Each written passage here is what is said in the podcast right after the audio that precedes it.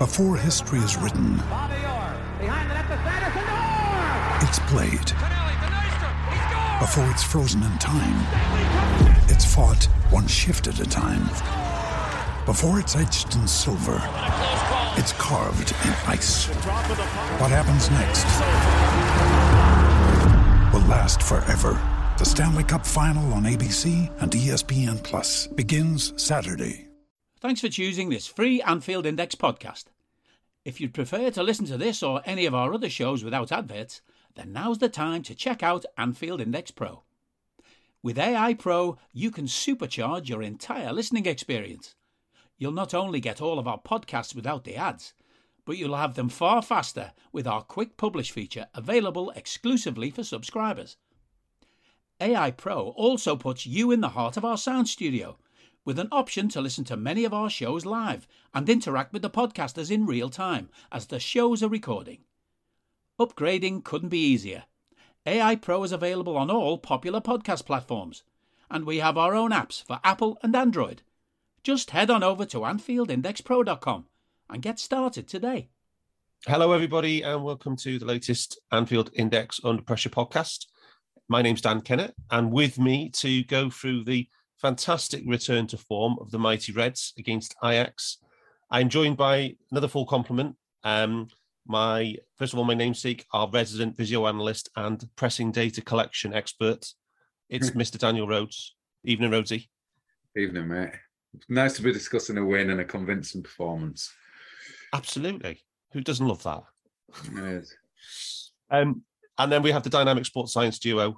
First of all, it's Mr. Friday Night Lights. He's only here for a short while because he has an engagement. He's coming directly from his ivory tower. It's Mr. Phil Barter. Evening, Phil. How we doing, boys? What a win that was, eh? What a win. Yeah, what a win. Fun. Actual fun. Actual fun watching the Reds. Yeah, actual fun. And it's been a while. And there's somebody who likes fun. It's Mr. Simon Brundish. Evening, boys. Nice win. Good week. Off for a busy week next one. And that's just you working for England, I guess, right? Yes, just boring stuff, you know. Yeah. You know, you're going to be a sports scientist related to the national team. That's, but yeah. Anyway. So we have a massive match to discuss, but we're going to keep it simple. We are simply going to look at this match in the context of the Napoli game and the league form.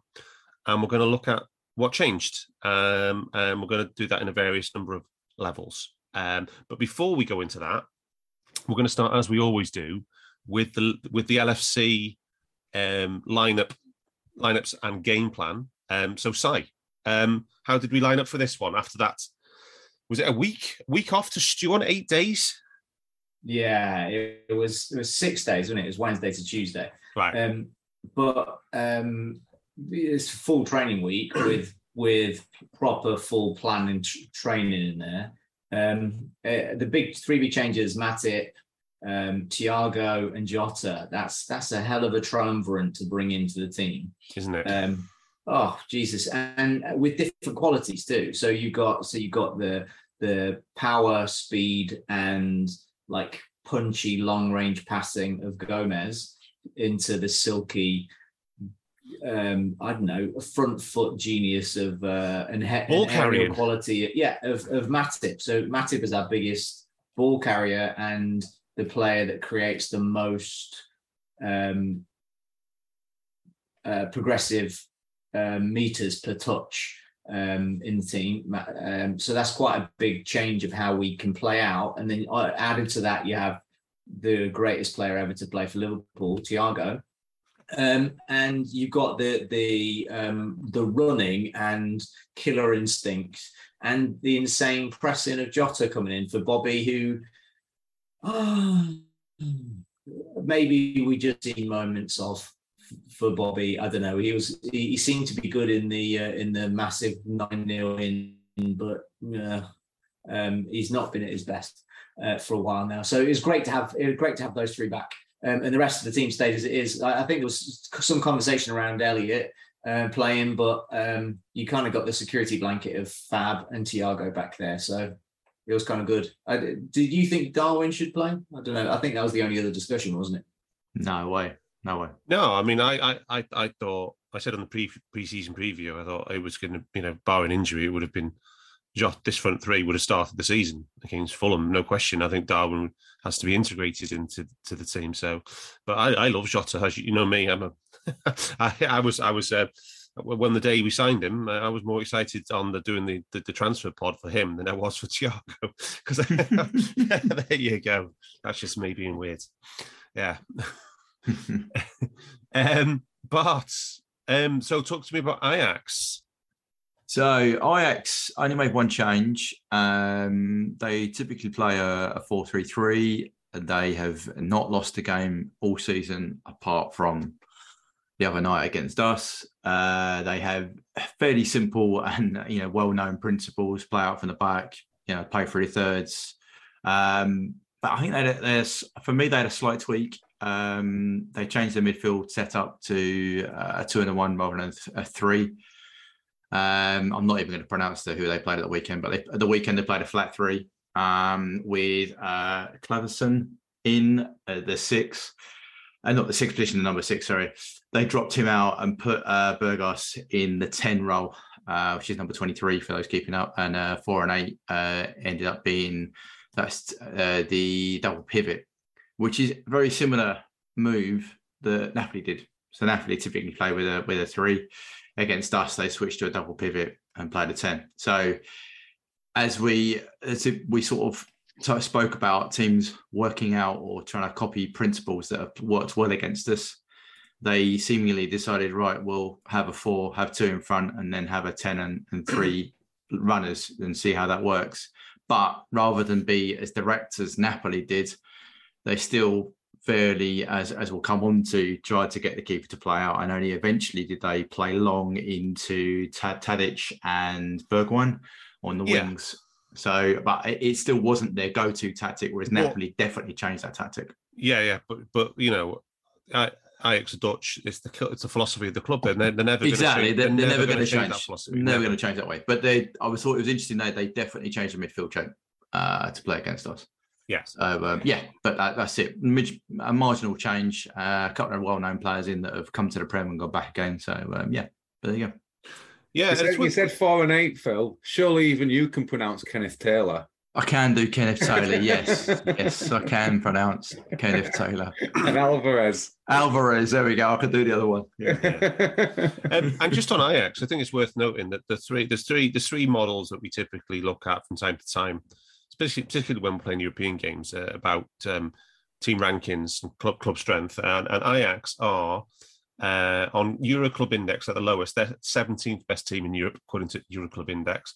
Mm-hmm. On 538, they are 3, 4, 5, 6, 7th highest, 7th best. And on Club ELO, they're also 7th.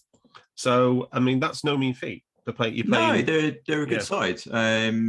Also, I know we're slightly ahead of the match summary, but the XG and XGA are almost the reverse of the Rangers game. Yeah. So the Rangers, they curated 2.4 and conceded.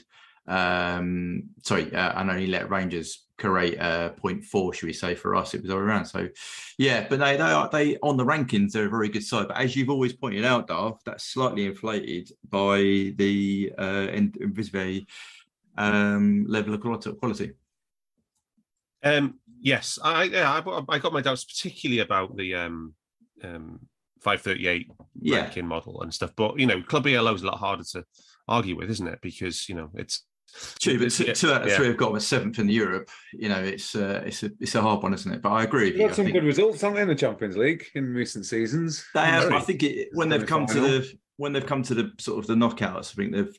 Apart from the season they got to the final, I think they folded a little bit. But they're a good side. They're not. To be fair, they sold 7 first teamers, and they got two absolute kids in the team who looked good and played well. But we talked up about like our transition, whatever. We're in a stage of transition. They're in a stage of absolute transition. Yeah. Rebuild, complete rebuild. So they've changed 19 players in 2 years. Yeah, and their sporting director and manager were absolutely fuming that they had to sell Anthony with such little time left to replace him with. Even, but to be honest, though, they couldn't refuse, so they had to do it. I don't think they minded, because it was basically 50% of their annual turnover. I was going to say, it is their model as well, right? We talk about the principles, but their principles are also to buy low, sell high, right? Sure. That is also the, but I'm not saying that. But this is the beginning of their cycle of their, for sure. So this isn't a well-rehearsed team. Other than the Ajax way is how all of their kids play from six, exactly, all the way through. So the young kids coming through, but the new signings aren't well versed and well rehearsed. And they're replacing 7 first teamers. So this is a proper team in transition. This is a team. I'd suggest, without trying to take too much icing off our cake, is their instruction is to do the thing that we love playing against, and they aren't that rehearsed at doing that thing yet. So this might have been a really, really good opportunity for us to play against them. Yeah, I haven't been able to verify the exact fixture, Rosie, but I don't know if we got posted on TTT at all, but wasn't this something like Ajax on 37 games unbeaten away from home in a row until this one? I wasn't aware of that. Surely not in the Champions League. Not in Champions. No, in all competitions. Wow, some. How did they lose then in the Champions League? How did they go out? Did someone beat them at home? Yeah, Benfica beat them in Amsterdam. Oh, there you go. Well, yeah, I think they drew in Benfica. Drew in Lisbon, and I think won it. Yeah. And then Darwin scored a header, knocked him out. Of course, I do remember that game now. Yeah, but yeah, something ridiculous. I mean, it's a really, really high. I'm really sorry, stats fans, that we haven't got an accurate stat on that one, but it is a massive, massive number anyway. But anyway, Ajax. That's enough about Ajax for now. Let's talk about those differences. And first of all, Si, we're going to start with the most basic one of all: effort. Because it's fair to say we've given the lads a bit of stick on this podcast, and they've got a lot of stick in public, haven't they? But for some rather lackadaisical performances. But this was very much back to form, I think. Yeah, I have been one of the trying to defend players and their honour and their integrity, and saying this seems like there are other psychological factors in rather than just effort, and maybe physiological factors in fatigue. I'm sure they're all tired. I'm sure it's worn them out, losing, having played so intensely for 5 years, putting up record league numbers and stuff, and still losing to City. It must be devastating, and it must be hard to motivate yourselves. But in the last couple of games, as brilliant as the turnaround was, it kind of points to that being an effort thing, because something switched, and all of a sudden their motivation came back in a very real, quantifiable sense of they now started running a lot more than they had been, and a lot faster for longer. So are we up? I think high-speed running was up. I can't get the numbers up in my script, on my screen. It's not opening. You know, the PDF's not opening for you? No. Okay, so it was up over 400 on Napoli and 450 on the season, the Premier League season average. Right, there you go. Yeah, so that's plenty. So that's quite a significant jump up on... rather than just Napoli, just on the Premier League season. 43% more versus the season average in the Premier League. Which is just absurd, isn't it? So, but it was very obvious visually watching that suddenly players started sprinting across the pitch. I think there were 17 more turnovers than in the Napoli game. So that helps the transition. There were more final third ball wins in both halves, which causes more transition, which causes more players to run at the same time. But without a shadow of a doubt, our lads were sprinting to the ball when we didn't have it, and with the ball when we did. And the numbers are very, very obvious. Klopp's talked about the historically 120 kilometres a game being a reward. We were averaging 106 this season, and we got 116 in this one, which is a huge jump up. But there is underneath that level, the stuff that sports scientists actually care about is having 1,000 high-speed runs. So you try to get a play. Depends on which unit you pitch, but the bigger runners, you're trying to get them above 120 high-speed runs a game. And so we clocked 1,300 in this game, and we were down under 1,000 for the season. So it's a big jump up, and that's the thing that shows intensity in how commentators speak about it, but that's how it manifests. And it forces opposition into making mistakes so we can win the ball back.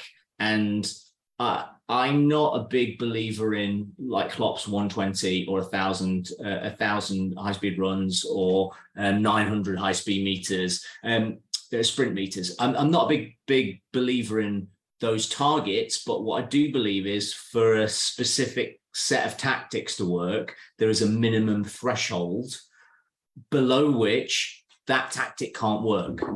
Yeah. And our specific tactics, the pressing, the counter-pressing, is much higher a minimum threshold for it to work than most other teams, and we've been significantly below it.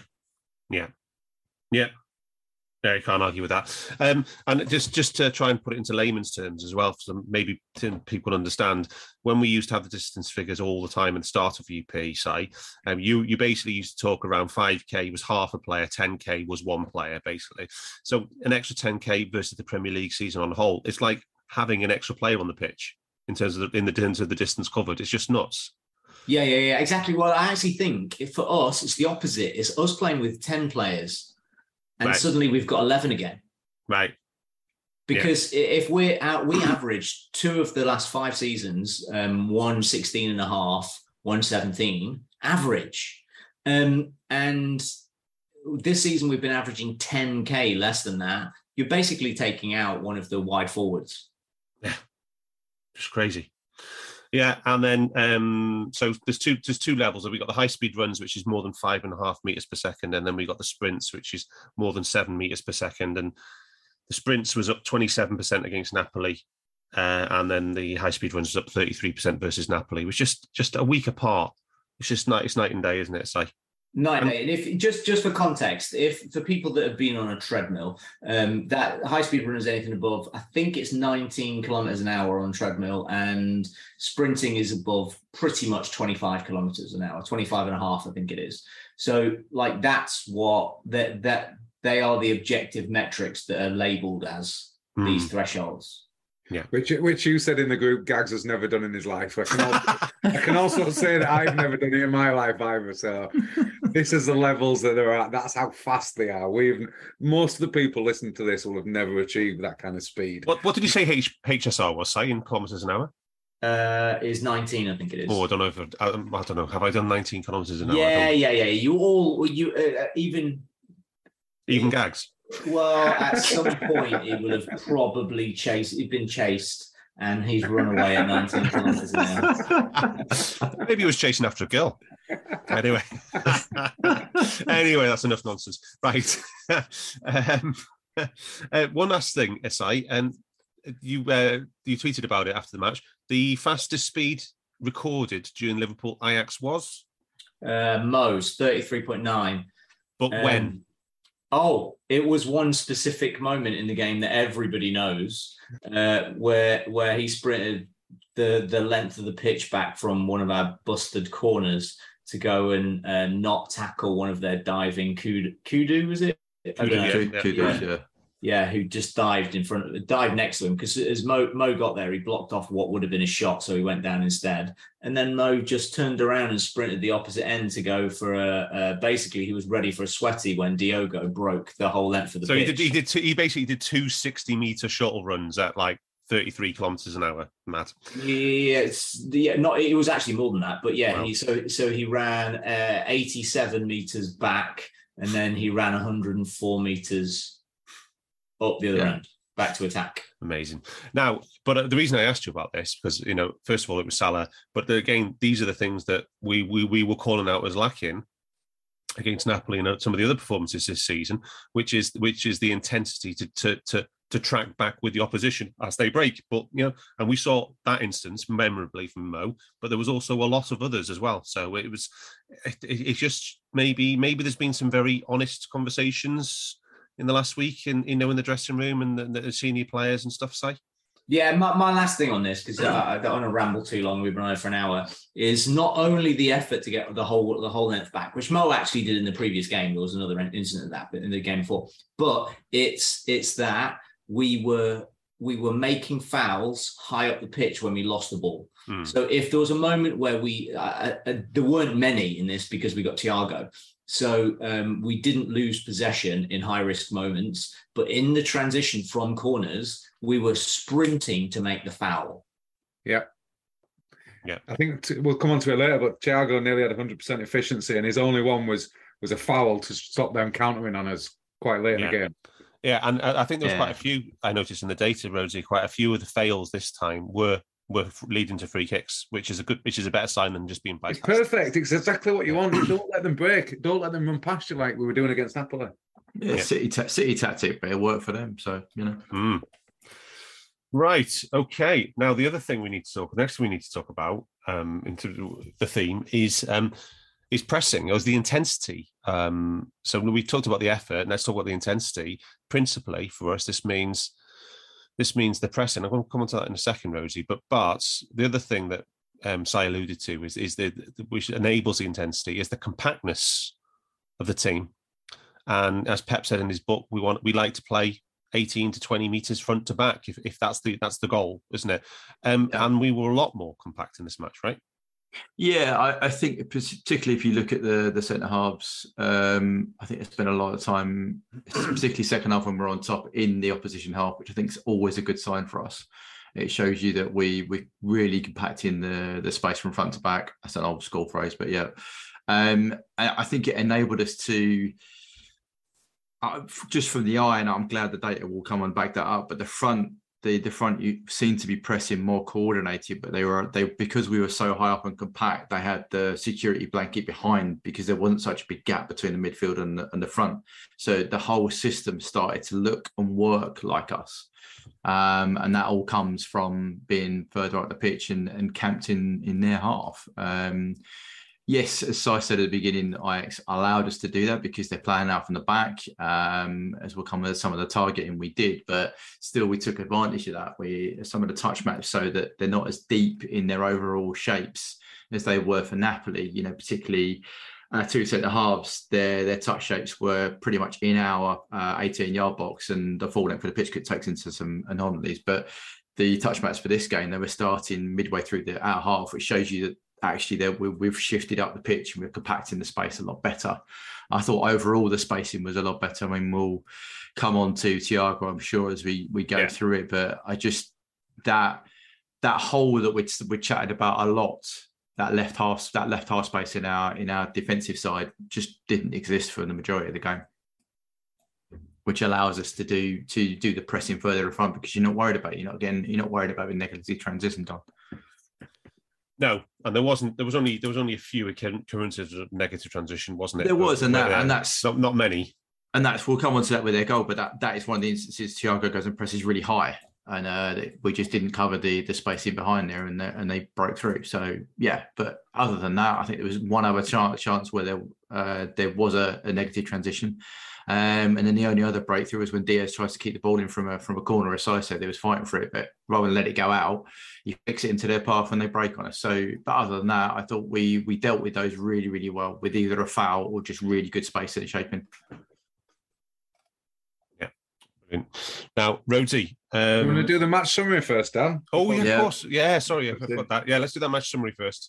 It's just, we I know we had the anomaly against Bournemouth, but we haven't had a decent match summary against a decent team, so it'd be nice to do one. And I was thinking about this one. It's kind of like arguably as perfect a match summary as I want to see this season, because we created the chances, and I know we only had one big chance. 24 shots to 3 is your outline numbers, 19 shots in the box to 3, 10 shots on target to 1, so obviously testing the keeper.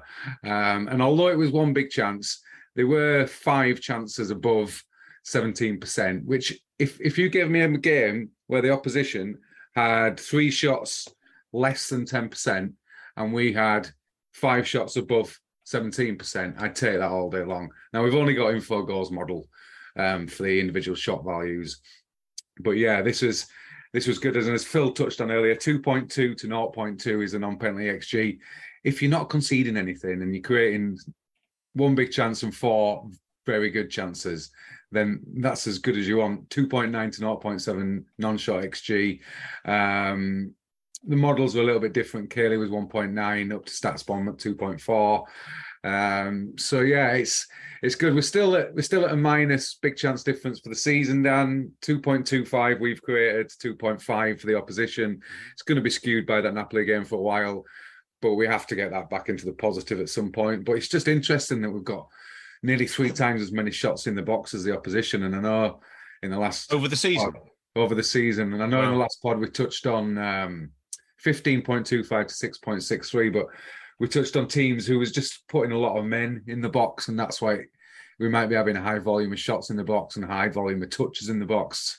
I don't know if, Si, you've got the numbers for this game, for the touches in the box, but I'd imagine it was high with 19 shots inside there. And yeah, we're at 20 shots to 9 for the season across the average, and we're nearly up to 1 non-penalty XG difference, which is where we want to be. But yeah, if we can keep teams under 0.5, which we did a lot last season, we did it a lot in the title season. That's how you keep runs. It's how you put runs of wins together. With all the stuff we've been talking about the running, then yeah, I would like to see more match summaries where we're conceding virtually nothing and creating a good portion of chances. So what was the XG difference across the models? Was it 2? 2, yeah. Nice. Now that's a dominant win. It's a dominant win, and their goal came from a 7% chance. Yeah. So yeah, if that happens. And then they also had another 8% chance in the second half to nearly go 2-1 up when Blind headed it past the far post. Yeah, but yeah, I don't think that was a good chance at all. But, you know, the header from there is difficult to score. You know, it's the reason why he's a long way out. The ball's got to carry a long way to get to that far post from there. It does. We've talked about hitting the target. 10 shots on target is going to win you most games if the opposition only has 1. Yeah. There were 51 touches in the box to 15. 51. There we go. So we're just like 45. We've had more than 45 touches in the box for about 5 consecutive games now.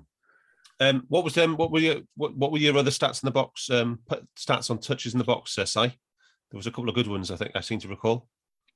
I don't know what you mean, sorry, dude. Oh no, I'm sure you said there was one about centre backs, and there was another one about somebody else having touches in the box. Oh yeah, our centre backs, our back 4 had 27 touches in the box. That must be a first. Which in the Premier League would put would be the 9th best team. So our defence was the 9th best team in context. That's mad. Yeah. That's mad. Is that someone else from set pieces though, right? I mean, yeah. Mostly from set pieces. The centre backs had 16 between them. Yeah. I was going to say, like, we had loads of set pieces. We can't believe that number. We had a good portion of them in there, and also on second phases as well. It wasn't just a phase over the bar. It was trying to develop play, which was coming back. It was good to see us actually doing stuff from set plays again, you know? Yeah, exactly. And there was only 10. Let's do the set play stuff now while I got it. While we mentioned it, we had 10 corners, and there was only 3 corners that we didn't have a chance from. There we go. Yeah, which is exactly where we were last season. That's what we was like last season. And also on those, as Si pointed out last week, one of the things we were talking about, maybe effort and intensity, was that when a set piece went not to plan last week, we weren't backing up or causing, you know what I mean? They were breaking us easy, right? Yeah. This time round, it was only ever one out of 10. Did they get out of our bit, if you like, out of our defence and break on us? So I think that's, again, another sign that things have changed somewhat. Yes. Just on the corners then, quickly, to finish set plays generally. 10 shots from court, 10 set play shots in total in this game. 3 for Van Dijk, 3 for Matip, 1 for Bobby. 4 for Van Dijk, actually, and 1 for Diaz, and 1 for Jota. So last season, we talked about set plays all the time. In the Premier League, we averaged 5.7 per game. all comps this season, we are now at 6.4 per game. I remember last season's was an all-time record for any team in the Premier League. And we've got 6 goals in 8 games, all from corners. So this is actually a season-on-season improvement at this point, which is remarkable because, you know, so we had the best ever last season and we've actually improving on that at this point. Bart's your favourite. 9 of the 10 were outswingers. 9 of the 10 corners we took were outswingers. I noticed that. Exactly. And the winner as well was an outswinger. Yeah. Mid-zone. Yeah. And can I say, word out to Costa Simicus, right? Five chances created in this match, I think he had, but not all from set plays. No. But he's got over 50% corner completion on the season. Obviously, it's a lowish number, and it might well come down, but that's just remarkable. I don't think I've ever seen a player get over 50% of it, complete 50% of his corners before. What's the average done? About 20, 25? 25, if that, 27. Yeah, toppy, dirty toppy. But, I mean, Costa, you're right, sample size is going to affect it, obviously. But I think we've always said Costa is a good player, right? He's just very good. He's just maybe not in it as much as he should do. And I think this game was I thought his delivery all night was really, really good. He put the ball into the right areas. And on the set plays, I thought it was brilliant. He put the ball exactly where the pattern was supposed to be, and it was just down to a size favourite phrase, the 50p heads, to put it on target or over the bar. You know? 50p heads. But you can't, if the ball's right, then he's done his job, right? So Costas is 7 of 13 on the season now, and Trent isn't far behind. He's 44%. He's 11 of 25 on the season from corners, which is remarkable. Yeah. So the total XG from corners was, some from set plays, was 0.92 from 10 shots. So 1 goal from 0.92 XG. There you go. But it was the winner. It was the 89th minute. So there you go. Right. But yeah, definitely one to watch, Bart. I mean, I didn't think we could possibly improve on last season's set piece performance, but it's remarkable, isn't it? Yeah. But then if you reflect back what we said, I know we joke about the 50p head comment, but the size right. You know, the quality of ball in there, is all they have to do is put that ball on target. And I know heading's hard, but if you're getting, so what's that, 10 in that game, yeah? 10 into the right area, you know where the ball's going, and they're winning that, they're winning half, then, you know, laws of probability is just they should get more on target than they are doing. You know, do you know what I mean? It's a thought. Is it 30? It all depends. I think the key factor, isn't it, in headers, is whether it's challenged or unchallenged. Yeah, but if you've got BVD and Matip, there's not many players that are going to challenge you. No, plus you've got to add a layer to that, in that if Jota jumps for a header and he's being marked, that is from exactly the same spot. If Virgil at the same height has the same level of marking, it's not the same. It's not the same level of difficulty. No. And Jota's also very good in the air. Yeah, but I think Virgil is the best. He might be the best or top 5 in the whole world at getting to a header. Yeah, he's just not that good at actually directing the thing. No, it's like this one in the. Is it first half, the diving header, and the keeper nearly fumbles it in the net? But I'm like, how's he not scored from there? Either side of the keeper is gone. Either side, but the big chance as well, doesn't it? He's unchallenged. Do you know? It's sort of. I just don't. But you see VV do that a lot of time. I think Si's right. It's just directing it. When defending, you just go up and you head the ball. He's got, obviously he puts it into an area, but when he's attacking, he's deliberately trying to put it into an area. And maybe it's just that's not. So your challenge, right? The three of you, right? Your challenge is to find a player, any player, who consistently scores at a rate. BVD outperforms his XG, right? Okay. Everybody outperforms their XG if their header is. I'm just going to say, I want you to find somebody from corners, anywhere on header who significantly performs like 1.5 times more than their XG. The challenge should be who improves their XG2. Okay. Who adds more XG2 to their headers? I like it. Let's do it. Okay, I like that. And because we already established that Virgil is much better at getting to the header than anybody else. But we can't get what Virgil's XG2 from headers is, can we? Yeah. Can we? We only get the keeper, the total for the match for the keeper, right? We don't get a breakdown. If you get, I think one of the tables I sent to Rosy, it's got their XGO2, which is XG2, isn't it? Yeah, on target. Yeah, XG on target. Yeah. So it's got their. Oh, Fotmob. Fotmob has got their total XG2. So yeah. Virgil's was 8. Is it my sheet? Yeah. I've got 3 years worth of data on it. Yeah. Have you? Yeah. From where? From Fotmob. Well, Fotmob. So that's where I've got that from. That's just Ajax. You got Fotmob there. Oh, you've been scraping. You've been scraping for 3 years, have you? I do it every week. Yeah. Okay. So which one? Go on. Do you want to read out what the XGO2 was for this one then, Bart? For Virgil, it's 0.08. Matip was 0.07. I mean, Jota 0.2. Mo 0.49. Núñez 0.74. For his limited, which goes back to your not a narrative but a story with Darwin, isn't it? What he is doing, we need to find a way of harnessing that because he's got quite a level of shots per minute for Darwin. He's a lot, and he's only on for a limited time, and he's won his aerial duels for the game as well. But that's for another story. So, but yeah. So are we saying here that Virg and Matip had 7 shots between them, but only 2 were on target? Is that right? Mm-hmm. Going to Fotmob. Okay. That doesn't seem right. I thought no, they had 3 shots on target. Okay. From 7, they had 3 shots on target. They had 0.58 XG, and they turned that into 0.37 XG2, and 0.3 of that was Matip. Okay. Interesting. So Virgil's 0.28 XG turned into 0.07 XG2. Okay. But he kept heading the ball down. It's going to be very difficult to do that in terms of comparison with other players because you're not going to be able to scrape that, are you? But okay.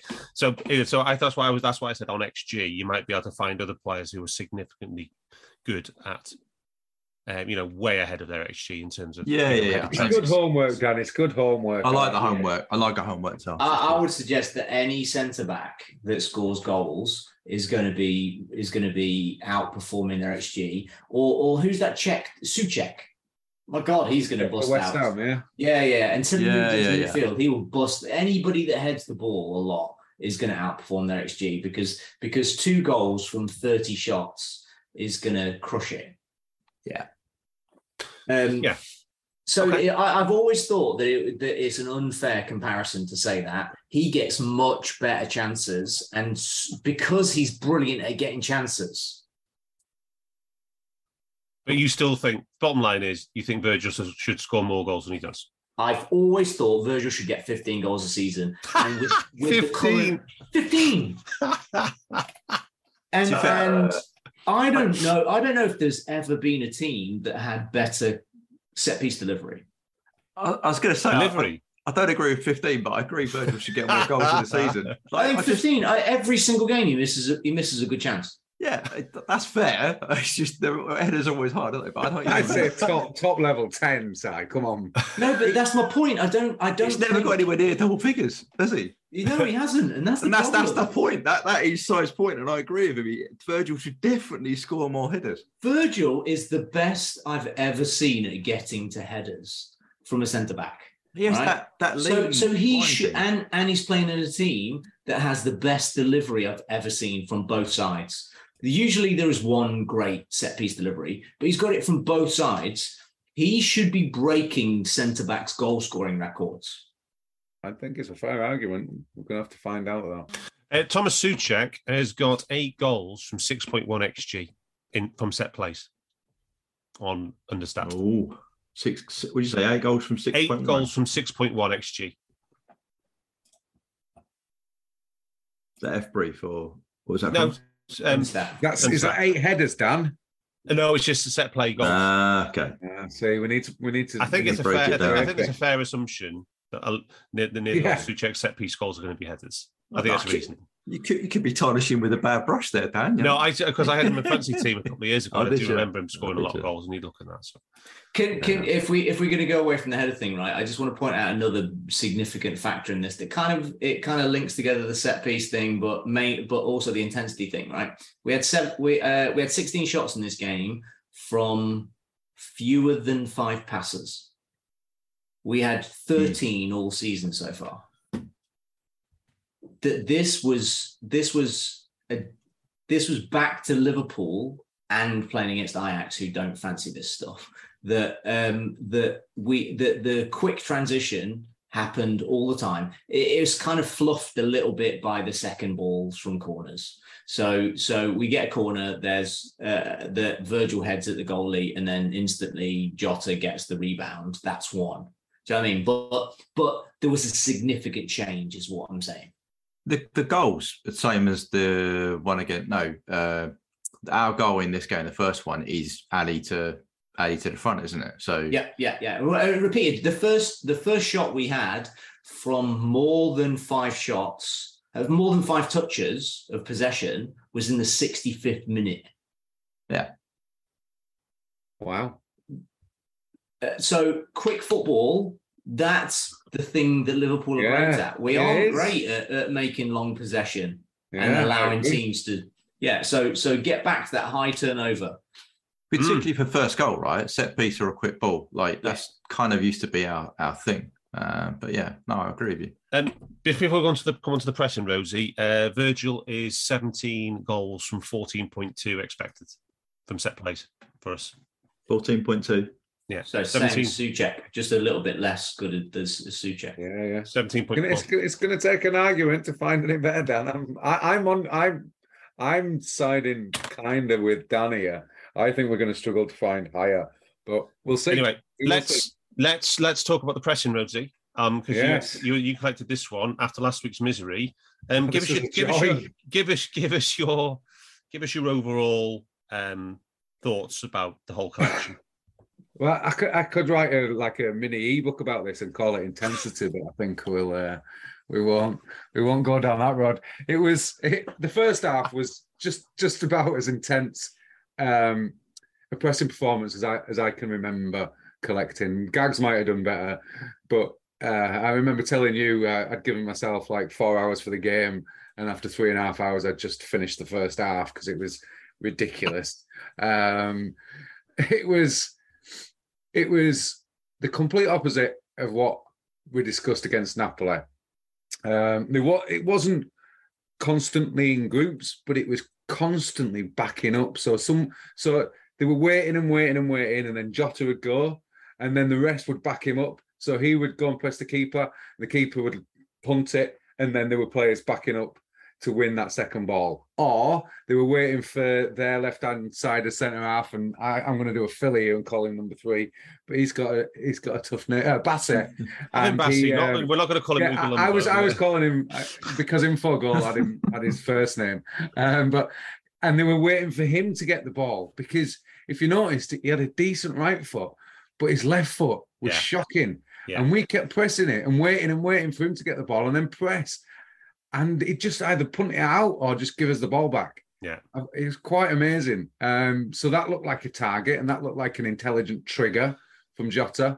But what Bart was saying, Rosie, what enables the waves is the compactness. Of course, exactly. It's so important because because their whole philosophy is to pass it out from the back, pass it out through the phases, and they couldn't. Because they didn't have any time to, because we were quick enough to get to him. Mm. So instead of having a James Milner who can't get to the player, or Henderson or Robertson this season, sometimes Trent, the players were timing everything right. So they were working as a team. So it was a unit pressing. It wasn't just Jota going, right, I'm going to wait here and then press, and then hopefully someone's going to back me up. It seemed like everyone was on the same hymn sheet, which is exactly what you need to be. We've talked about it 100 times doing pressing under Klopp, and that's what we did in this game. We pinned them back. They tried to pass it out. We didn't let them. They kept trying to pass it, and sometimes we'd let them pass it. And then we'd wait for the moment when it got to one of their weak links, which is what Napoli did. Alvarez was decent. Out and waited for our weak link. He did, yeah. Alvarez was decent on the ball, but he was still targeted a lot, wasn't he, Rosie? Hugely. Yeah. You thought you made an observation to me that it was one person who was it was dominant, leading it. Yeah, Jota was leading the press. Yeah, and I think it's just reflection on this is that he had 48 possession adjusted, which is the most by any player since the semi-final against Villarreal last year, Sadio Mane. So the most of any player this season. And it's the first start Jota's made, isn't it, Rosie? He's a big player for us, isn't he? It is. And even in Gangsters games and the games I've collected this season, I can't remember saying, and Si kind of touched on this when he was talking about Firmino's form, I can't remember saying this season that we've had someone leading the press. Do you know what I mean? So someone being in charge, someone being that conductor, saying, don't go yet, boys, or we're going now. And then everyone backing him up.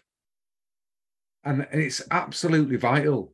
You know, you had some kind words for Mo Salah and Luis Diaz as well?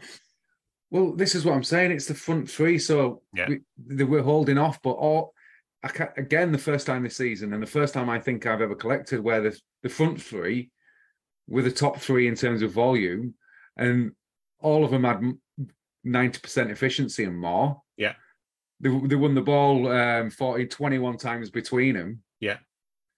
I mean, look at it. We'll put the shot map on and we'll put the press map on, but look at how often we press their keeper. He must 19 have times having, we pressed their keeper. He must have been having nightmares about that press after the game because I think he turned it over 11, 12 times. Yeah. And Ajax is, and it does touch on again what Si says about opportunity.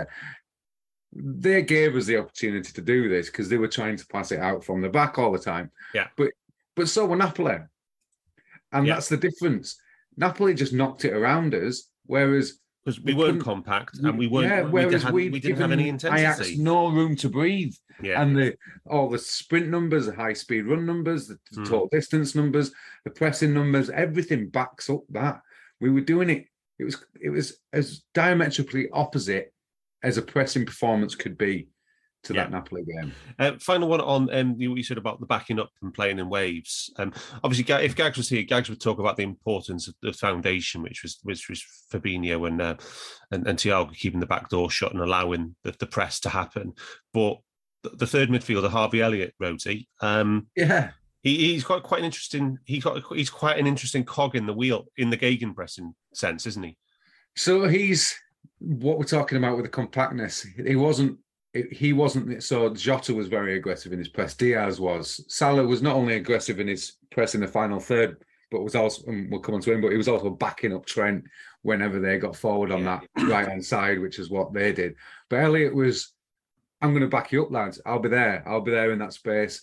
If someone comes out, if I need to be there next to you, Salah, I'll be there. If I need to be there next to you, Jota, I'll be there. But nothing aggressive. It wasn't winning possession much. It was just efficient. It wasn't letting anyone past him. We always talk about chains, right? We always talk about chains, don't we, Rosie? And he was 100% efficiency, right? And then 85% of his presses were as part of a chain. Which is exactly what we're saying about compactness and backing up. So even though he wasn't winning the ball himself, there would often be, he would be the second or third press in a chain, say a four, which did result in something proactive. Yeah. And that's how it always worked when we had, so Naby does that, or on the left, or Henderson at his best was doing that. Yeah. And that's what you need from your right eight. You want them to back, if your front three are going to commit to pressing them in the final third if they give you the opportunity, you need that right-hand eight and that left-hand eight and Fabinho then on the second phase if they're going long to back up the team. And if there's big gaps or if there's a weak link, then they're going to get around you and going to create huge chances because of the open space that we're leaving. But when you've got Elliot doing it on this side and then you've got Thiago was... Like, honestly, Dan, both the eights in this game, I think, basically had 100% efficiency because Thiago's only fail was stopping them on a counter-attack, and I think it was the 84th minute, by giving away a clear foul. Yeah. Which is also what you want. The front six all had between 26 and 33 presses, which is pretty remarkable. Yeah. So just before we move on to the individuals, in terms of the ones who made the difference, the whole match was in the red zone, Rosie. The Papa chart, it was a long time since we've seen that. Yeah. Pressing chain was aggressive, it was good, and it was well connected, particularly in the right-back zone as well as the attacking third. And Jota did reach the mythical benchmark of 2 minutes per press, the elite of the elite. There's not many players getting to that.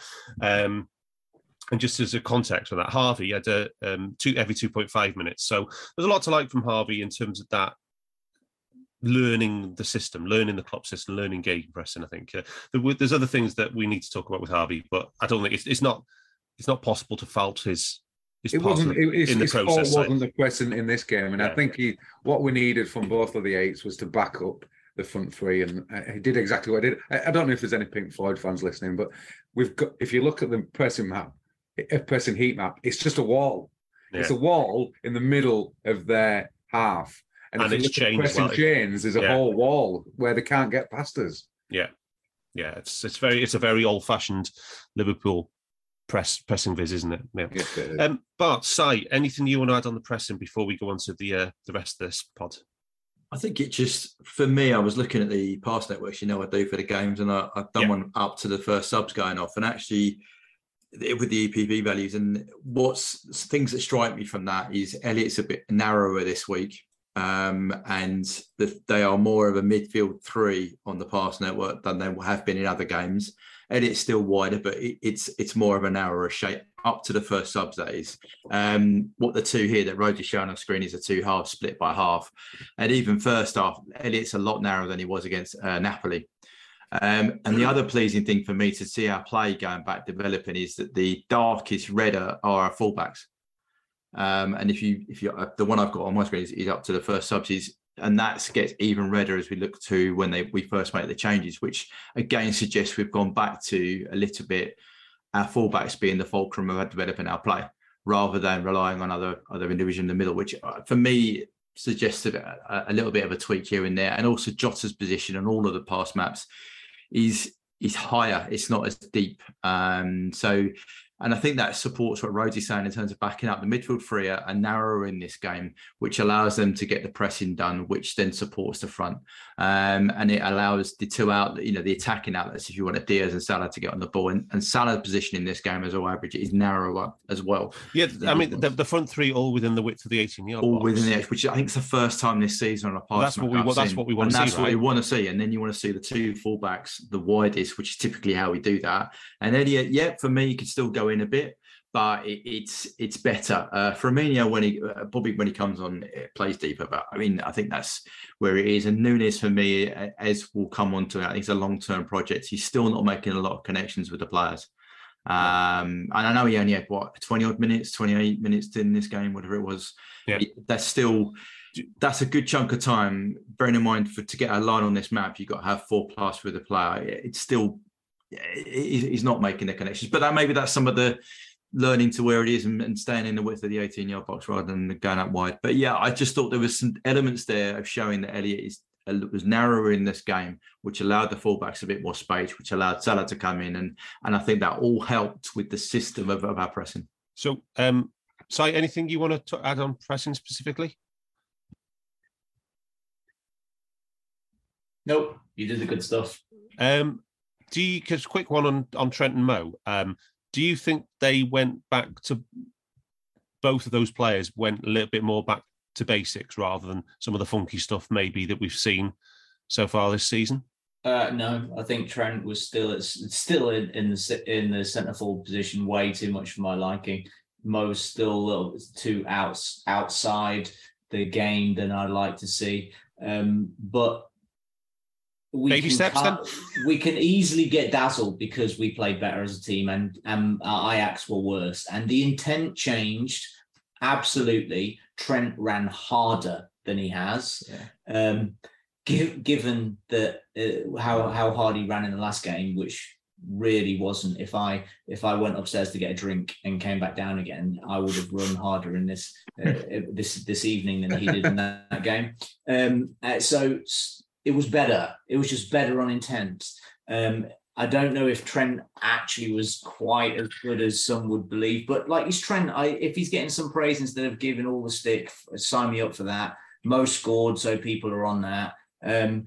He got on the end of a long through ball, didn't he, Si? Yeah, was that Van Dijk's ball? I can't remember what it was, but it was Van Dijk ball, yeah. Sorry, did you notice that I thought Costas was taking up that inverted position better than Robbo more often? Yeah, he was there. I think I'm not sure how much we changed systems at all. I just think the personnel suited the system a little bit better, and we got better players. We just got better players. Everything is going to be, if we played three at the back, which I wouldn't be averse to, we would look better because Thiago's playing. If we played two at the back, which is what we usually do, and Thiago's playing, we still look better, and definitely against Ajax. So I'm very happy that the outcome was what it was. I thought we were better. I think we were a little bit flattered because of how many set pieces we had. My final point on the pressing, Dan, is there was 100% efficiency in groups. Yeah. Which is what you want, right? Yeah, absolutely. Well, just tactically, on top of us being more compact, which we absolutely were more compact, they were not. So that we had four players pressing their three.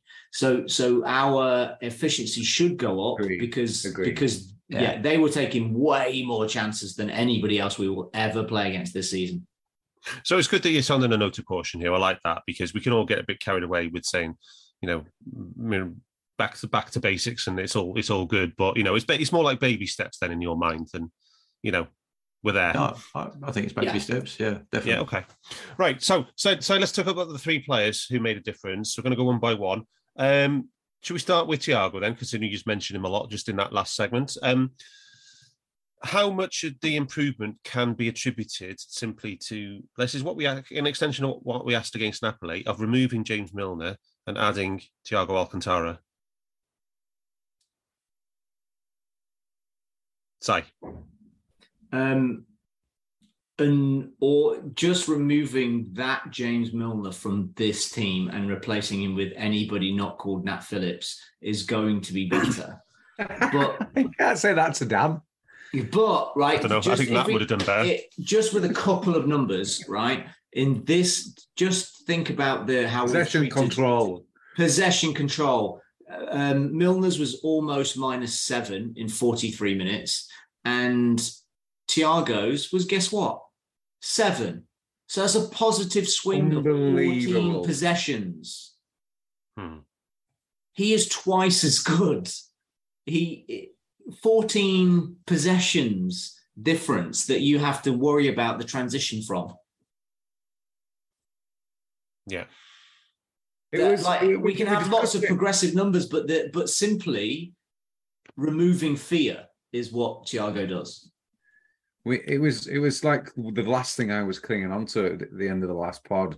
I don't know if the listeners were the same, but it was just like we were trying to figure out if replacing the weakest link with arguably one of the strongest links would make such a big difference. But that possession control stat there is just such an indicator of how important someone can be when they can come in and give you the thing that we've not had all season, which is control. That's possession control as well as it's just so vital. He's just so amazing on the ball. Is it the possession control side one of the key enablers for the compactness then? Well, yeah, because there's less basketball. Yeah, there's less stress. So there is less risk, there is less chasing, there is more pressing, there is less recovering, there is more possession, there is better quality of everything goes on around because you're not playing with your hair on fire. The on top of the 14 possession swing, the Thiago had 7.9 progressive meters per touch. Bear in mind, we were playing in their half. 7.9 progressive meters per touch compared to Milner, who was playing a more attacking role even. His was 3.9. So it's improving 4 meters per touch. And Thiago had the most touches on the pitch for his time. So just to elaborate what I was saying. So, work this through. So the team has better control. The team isn't in transition as much, and therefore, when we do lose possession through a pass or a tackle, opposition tackle, so we are in a position to gegenpress. Exactly that. We have structure. Yeah. Top gegenpressor, by the way, this match, Rosie, was Harvey Elliott, 5, within 2 seconds of losing the ball. So I think he's another sign that Harvey's well suited to that particular side of things. And we need everyone around him to help him and enable him to put that level of performance in off the ball, because as we've seen, he's been a bit of a headless chicken at times pressing. Because where do you go when you, as was touched on by Phil Amsai in the last part, he was drifting everywhere, he was going everywhere, and then leaving gaps against Napoli, and either because he thinks he has to cover Milner or he thinks he has to cover Trent, or who knows, not quite sure, and then. Yeah. So it's all those things, and he was and that's Rosie. That's what I think Thiago does here, isn't he? He does operate at times almost like a double pivot with Fab, which allows Harvey to go and do. It doesn't matter if he goes and does that, because you've got the two behind him mopping things up, keeping the ball, ticking it over, keeping the control. So, and also when he wins it, there's a player nearby. He knows where that player is to give it to. You know, if you win it high on the left, you turn around, there's Thiago there, get the ball to him. If the last few games are not there. If you look at the average pressing positions, Thiago and Fab, when they play this system, they're nearly always side by side. But yeah, exactly, and it's the same as the pass networks; they're almost side by side. Just to add to a little bit, the progressive passes Thiago had double the amount of Milner in the last game from last game between the two games. So I think it's like 6 and 12. Yeah, and they had nine possession wins direct from pressing between them. All central, pretty much. You know, either side of the centre circle, basically. That also for me, the progressive passes highlights Thiago's technique. There, we're playing higher up, we're more compact. Yet he still finds the ability to make a progressive pass. Yeah, you know, if you've got a spread out game, that might be slightly easier to make a progressive pass, right? But we're in their half, compact, and he still threads the ball for the eye of the needle. Twice the amount as Milner did in the last game in the same position. Yeah, so that quality on the ball, and also the discipline. So he made one error, I think, where he went too high and they broke and scored. Right. Other than that, he was positionally spot on for the rest of the game.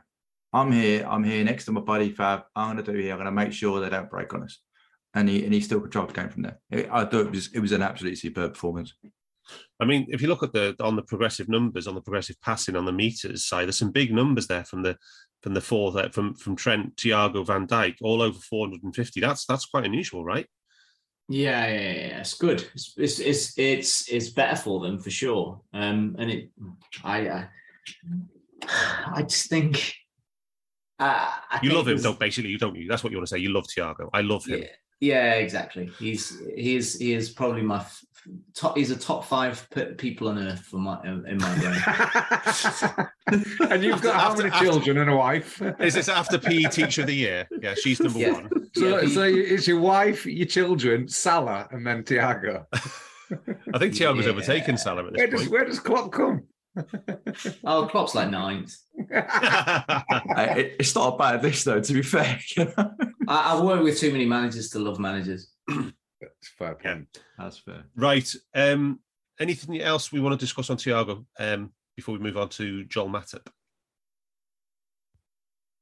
But I'll let you talk about Joel and what you think he brings to the team, particularly oversay Joe Gomez in a direct like-for-like comparison. So defensively, he obviously wins more aerial duels than Joe. He had 188% in this game and Virgil at 89%, whereas the last game I think Joe was around 50, 60. I can't remember exactly, but he's going to win more there. It's about his career average is about 60%. Yeah, 60%. So Joel's higher on that.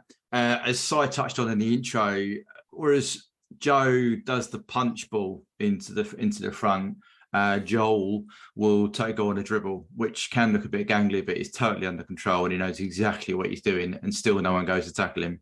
So he carries that ball into their half or further into their half if we're already camped on the halfway line with committing players, and then plays the pass off with a simple ball off to put us on the attack.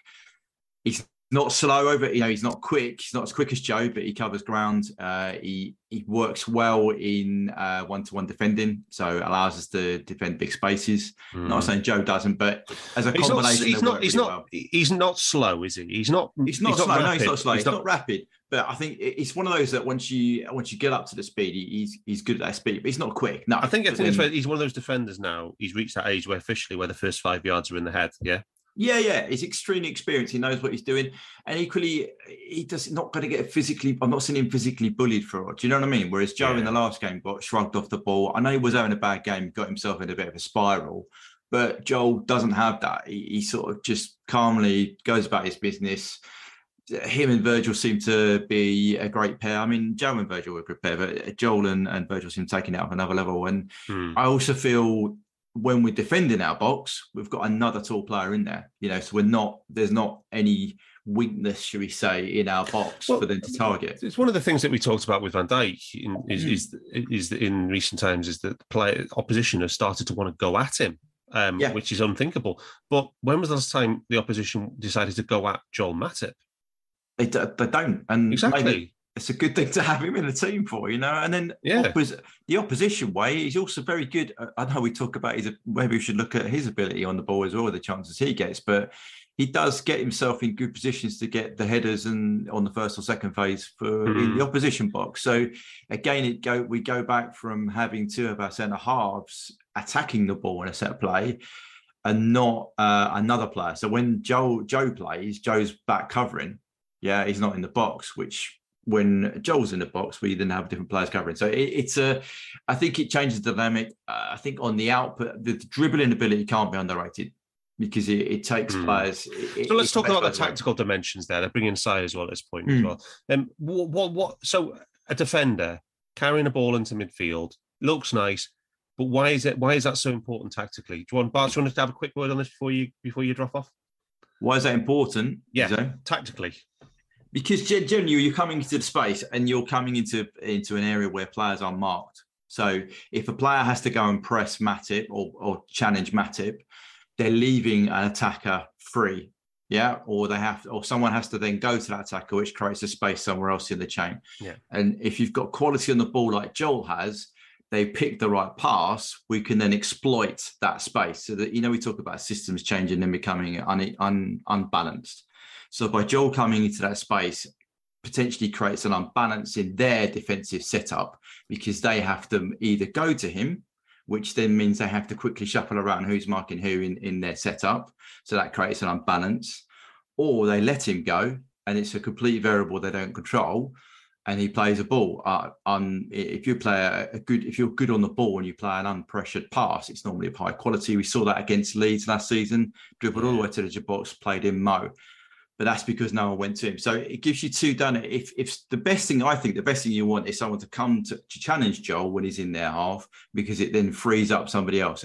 And Joel's quickness of pass means we should be able to create an opportunity from that, because he should beat the player. The ball should beat the player, get into the player, and then we play a quick 1-2s and we normally create a chance from that.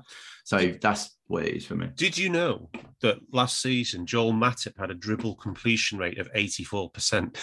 It doesn't surprise me, but that is he's only one dribble every two matches. But that's something from us. That's impact. Then if you look at the resulting what he creates from that, that's very, very good for a centre half. You know, it is, isn't it? I always remember the Moussa Dembélé, the old Tottenham dudes. He was the king of it. He had like 3.5 dribbles a match from midfield, and he had like 75% completion rate, just taking out midfielders all over the place. Oh yeah, but he had players hanging up from left, right, and centre as well. You know, he was so strong on the ball. Whereas Matip glides through it. But yeah, I think it changes the balance of the defensive setup for the opposition, which we then exploit from quick passing from that.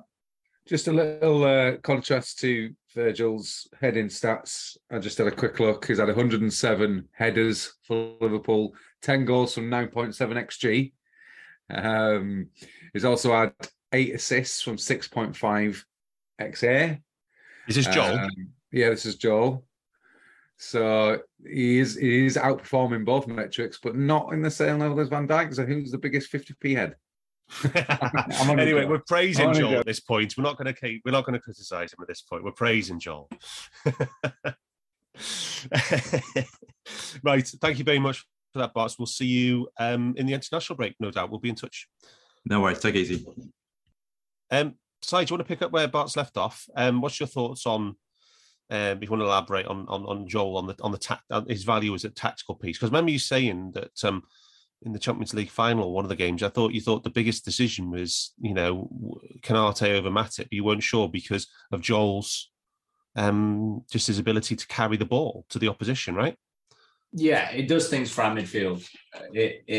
It commits players. So people that listen know I love speed. So for me to go against a Gomez selection in favour of Matip, then that has to be a significant reason, right? And fundamentally, I believe that the more players we have in a team that can beat a player one-on-one, mm-hmm. the better the outcome, positive outcome for our team. And the more players that can beat more than one player, that increases our opportunity to attack by a magnitude of probably about 10. If you can take two players out of the game, how much space you have then created. Playing Matip is the opposite of playing Nat Phillips. When you have Nat Phillips at the back, the whole team the opposition can back off that one player and go and man-mark everybody else on the pitch because they know he can't threaten you at all. Yeah. If Matip is playing, they have to go and put a blocker in his way, otherwise he's going to run the ball right down their throat basically he's going to run straight at the right hot zone. Which game was it last season where he ran all the way up to the edge of the opposition box, played a 1-2 and scored? Was it Leeds? I don't remember. I'm too old. Yeah, I think it was. Yeah, that makes sense as well because they're terrible. Yeah. But yeah. But he almost did that multiple times. Absolutely, we have a girl in my team that does the exact same stuff, but she's 5'6". Brilliant. But yeah, that's the thing. But it's not even just that he does that. It's that they know he does that, so they have to mark him, which also means that there are going to be moments where Virgil is a little bit less marked less often because you can't mark everybody. That's just not how it works. It's just bad numbers. So it allows us to move that quilt around that Rafa's blanket Rafa used to talk about. Yeah, Rafa's blanket. There you go. So at the back you have Gomez is great at punching the ball like 35 yards into the feet of one of the attackers. Mm. It's never behind the back line. The Matip is much better at playing a ball behind the back line and connecting with the back line by running through midfield and creating space for the 8 to run into and for Mo to drop into or for the 10 to drop into and spin off. And Gomez doesn't do that. Gomez is much more likely to play a hard, direct, really accurate pass into one of those lads. So that probably works when you've got Bobby in the team. But it doesn't work when you've got Jota or Darwin in the team because they're not going to hold the ball and create a chance from that anyway. Most of the time, they're not going to allow that play to build. Yeah. So having Matip it creates so many other things for the team to create from, if that makes sense. Yeah. Yeah, and there's no question he had a very, very good game against Ajax. Rosie, let's talk about that third player. A returning player, Diogo Jota. We've already talked about his pressing here, but it was a lot more to it, his performance in this game than just the pressing, wasn't there? Well, it was. We haven't even discussed any of the goals, but he was it was such an accurate. We call it a kick out from the keeper, but it was a pass. It looks like a pass, doesn't it? It looks like he's aiming for somebody. Yeah. And as soon as he sees that Diaz is going to go up for that duel, he pulls off into space, off Timber, I think it is, the defender, and controls it perfectly, and then drags the defender in and just dinks it around the corner for Salah. Perfect timing.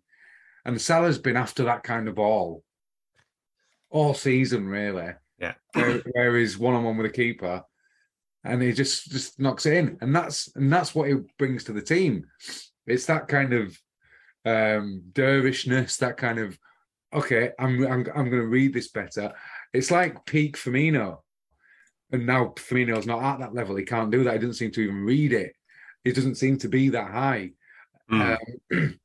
That one chance kind of encapsulated everything that he did. He also did the thing when he pulled off to the left-hand side, and again Alisson plays an amazing pass, and then he dribbles into the box and cuts it across for Salah for like a 18% chance at the near post that just misses. This is what he's offering. It's not just the off-ball contribution. It's not just the lead in the press. Yeah. And I think we did give him a bit of criticism last season, and maybe about his lack of creativity. But in this game, he was on it.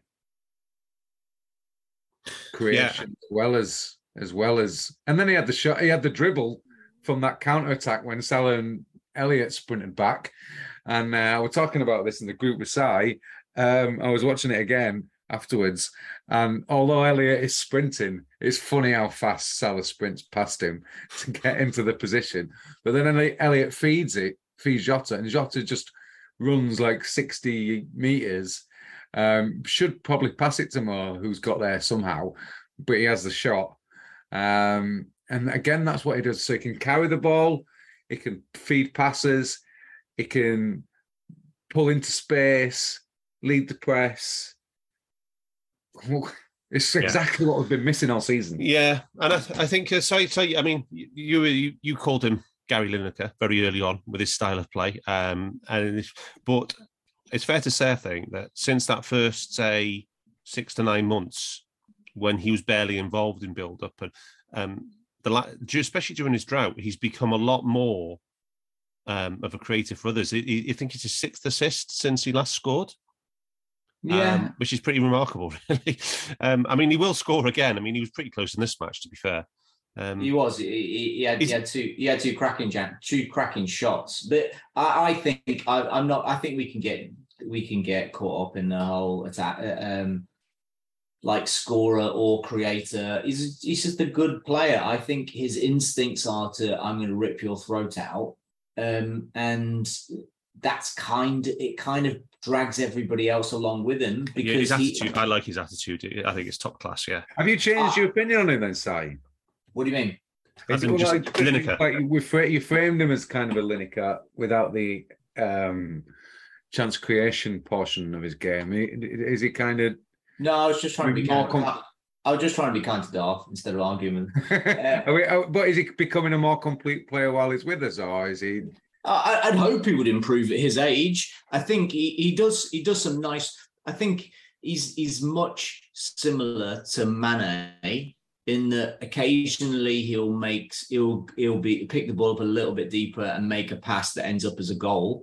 I don't think he's going to create a goal with a pass. Does that make sense? Yeah. But it's usually he is making a pass and then bombing to go and get a goal just in case the pass comes back. Yeah. And Bobby absolutely does not do that thing. Cannot do that. I think he never did, but he definitely can't do it anymore. Yeah. I agree. I'm really interested into what Darwin does, because I've seen probably 5 hours of him play football ever, and that's probably a stretch as well. So I don't actually know what Darwin does. I've heard lots and lots of people say lots and lots of things about him. I like him. He looks rapid. He has the highest recorded speed in Europe this year. So he's fast. Yeah. Really? Yeah. Wow. When was that? Oh, this year, not this season. Oh, this year. His highest recorded speed is 36.9k, so that's rapid. So probably one of the times against us in the Champions League when he was running into wide open space. Yes, possible. But he has a 35 for us, I think, against Fulham. Wow. So he's very quick. We just need to learn how to play it. All right, okay, let's do the Darwin stuff now quickly. Still hasn't played three... Even when you include the Charity Shield, he still hasn't played 3 full games for us. And his shot count is now up to 22. So 7.6 per game. I mean, this game, very much like the others, in build-up, he seems to be a bit of a pinball machine, Si. But if you can... His movement off the shoulder of defenders down the channels is just a dream, isn't it? It is. It's really good to have this chat, like following on directly from Jota. And when I said Jota as a killer, and he wants to score goals, but he just wants to kill whoever they're playing, whoever he's playing against. So he'll get it, no matter what, he's getting in the box. I think that is the way his instincts roll. I think Darwin's instinct is much more, I'm going to get a shot.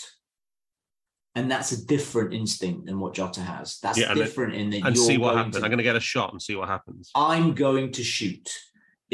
So his first thought is, how am I going to shoot? So sometimes he's going to shoot when he shouldn't. Right.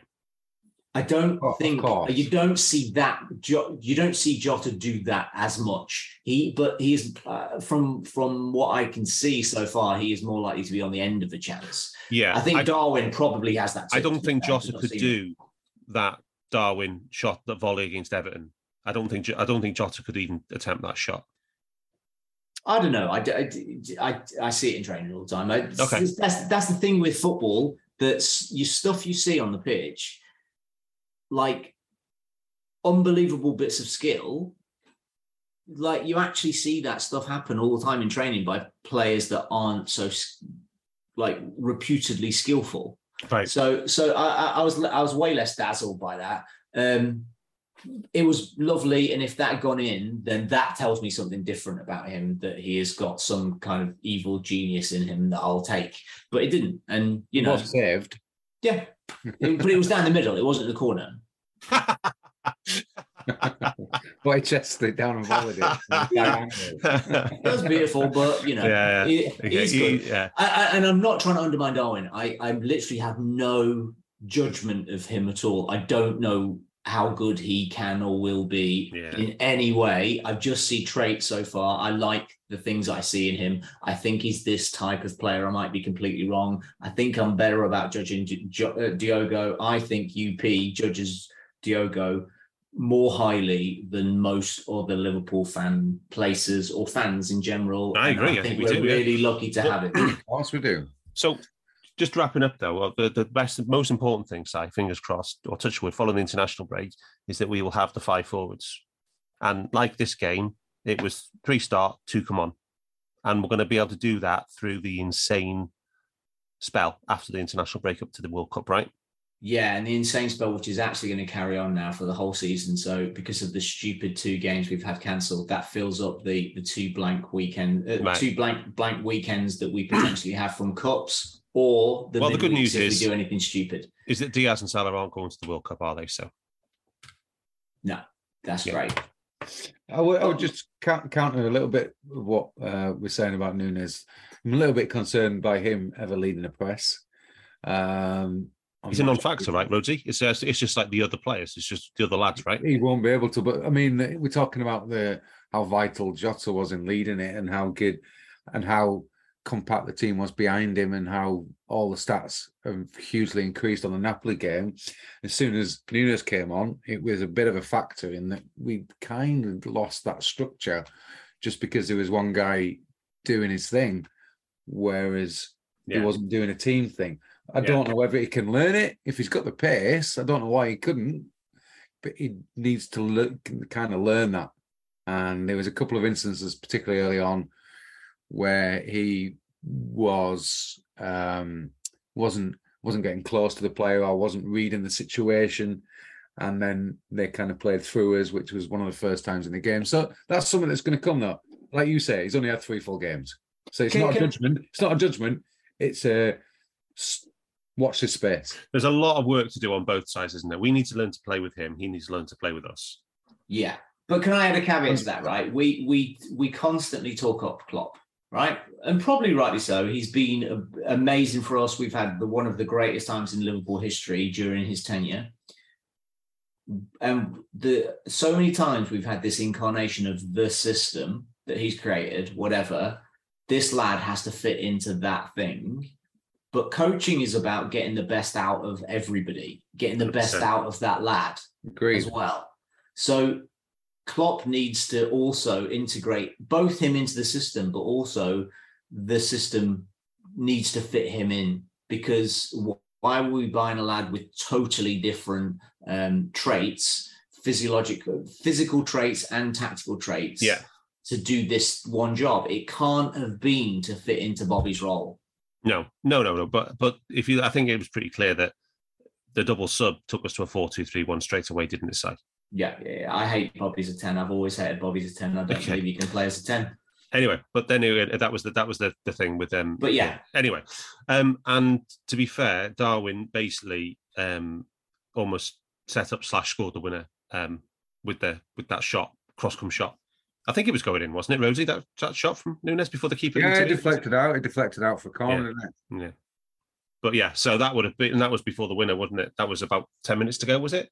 He also had a shot just inside the penalty spot that he dragged wide as well. Oh, most of it was like a little floated Fabinho, floated through ball, and then Moore plays a lovely little cushion pass, and he just dragged it wide, didn't he? Just dragged it wide, about foot wide, you know.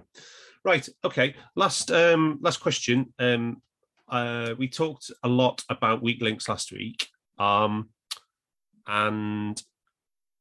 just wanted to say, like, if we had to surmise, who would be the weak link in that performance against Ajax? Would it be Harvey, or would it be Trent, or any other candidates that you can think of? We talked about the importance of weak links last week, Rosie. Yeah, I don't think we had a weak link in this game. Okay. I think more because of Ajax than us. Yeah. I think they just played the complete. Like, the contrast is unbelievable. They played completely into our hands, and Napoli played just avoided it. Took advantage of our weak links. Yeah. So we might. So Trent might have been one. Elliott might have been one. Simicas might have been one. If they'd have played it right, but they didn't. Their tactics just set up perfectly for us. So, Si, you want to see us do this performance against a team who trying to do like a Palace tactics or Napoli tactics, yeah? Or any other type of tactics rather than the thing that they were basically target practice for the thing that we have rehearsed for the last 7 years. Right. Yeah. You can say Trent or Harvey, I think their goal was the thing that they both didn't do very well. And it was the one example where Ajax did that thing that everybody else has been doing. Yeah. And it was ended up being a brilliant finish to go in. Yeah. But tactically, what they did, the second at which they paused and then their midfield runners diagonally ran away from Trent, left him with that. Shall I go and press? Shall I follow the runner? Shit, neither. That is the thing that Trent can never get past. He doesn't have. He's instinctively not that player. So he only defends in a way he's been tactically taught to. He doesn't instinctively do the right thing defensively, which is what we talked about with Diaz and Mane. The difference between Diaz and Mane and the other end of the pitch. Yeah, the difference between Jota and Núñez. Yeah, but Harvey is also the same guy. So Harvey, you can teach to press. He will tactically follow people and be in the right areas, but he doesn't know when neither of them know when danger is occurring. Yeah, 100%. Can I guess one caveat on that though? Say, wasn't the Ajax goal after a very long period of possession for them. Yeah. Now, is that part of the process? But Ajax had it and they kept it. And then... Well, because, but what we talk about playing long balls in behind Trent, but that's not the weakness. The weakness is isolating him against multiple players and then having players run in the inside slot. And if you can hold somebody in the corner, in his peripheral vision, outside him, Unless the 8 has gone to mark that player, he is constantly thinking, do I have to go to this guy or do I have to go to that guy? Oh, what do you do? Oh, it's too late. And Harvey should have gone with a runner, again, the same as against Napoli, and he didn't, and it caused the overload, which ended up with Kudu getting the shot, which was an unbelievable finish. It was also the cross. The cross megged Matip, which is unlucky. Yeah. But none of the actual defending or of the defenders caused the goal. It was the structure that broke down just by two, not even bad decisions, just poor instincts, which are very obvious, everybody knows about and can exploit. Yeah. And by playing the two of them together, there's nobody to counteract it. My final question for the pod site on the Elliott role. My old-fashioned view, we always used to talk about this, so the system for years now, the system needs to facilitate Mo Salah. And then the best way to facilitate Mo Salah is Trent Alexander-Arnold. I'm struggling to see how the Elliott role does either of those things, allows either of those things to happen. It's almost like, for me, he's kind of getting in the way of both of them. I don't know, that's a bit mean because he has been a good player overall this season. Am I being mean, or do I speak the truth? I think probably a little bit. I want to see Trent play the ball earlier to Mo. That's what we all want to see, so we can create a moment of transition. It's really hard structurally. We're not playing teams that allow us to do this transition thing because we're not winning the ball where they're unstable. We're winning the ball where they've got two lads up front, we've got the ball back, and they already have 10 players back, so we have to try to build ponderously, slowly, and stretch them. And it's the quick ball from Trent to Mo. That's the thing that we all remember. That's the volume of which is the single most valuable pass to Liverpool in the last 6 years. Right. And because now he's not doing it, it's Harvey's fault. But I think it's a structural thing that we're not getting Mo high enough in the pitch to cause transition. But there's not enough transition going on. That's the bottom line. I think we might hit that pass earlier, but I think Harvey's role probably plays, and Harvey's position plays a role in how those three interact, and that Trent ends up going inside because they've made provisions for Harvey to be outside because he can do the things outside that Trent does. Yeah. So you're not losing that stuff theoretically. But I don't think Trent can do the things inside that Mo does. So why are you bloody doing it? Yeah, the tinkering. I just don't see the value in the tinkering. Who wants to see Trent playing as the most attacking player? Who? I don't want to see Trent chasing. I want to see Mo Salah there. Exactly. Yeah, you get a Mo Salah chance, he scores. Yeah, within reason, yes. Yeah, within reason. Of course, anybody's going to miss. Everybody misses. Messi misses. Yeah. But you just need to get, it's an analytics-driven team, you need to get your most likely scorer the most chances. Yeah, there's an old maxim, isn't there, in life, that if it ain't broke, don't try and fix it. And I just don't know what, with Salah and Trent, I just don't know what we're trying to fix. So with all this tinkering. But anyway, we shall see. I mean, but we've got a long time to wait for the next game. It's Brighton. And then it's a double header. It's Brighton and Rangers. There you go. Bart's side, there's your game against the low block team. Anyway, Rangers for sure. Is that right? Well, Brighton are going to be as well because... No, Brighton are just going to do deep possession and like they always do and stuff, aren't they? Pass.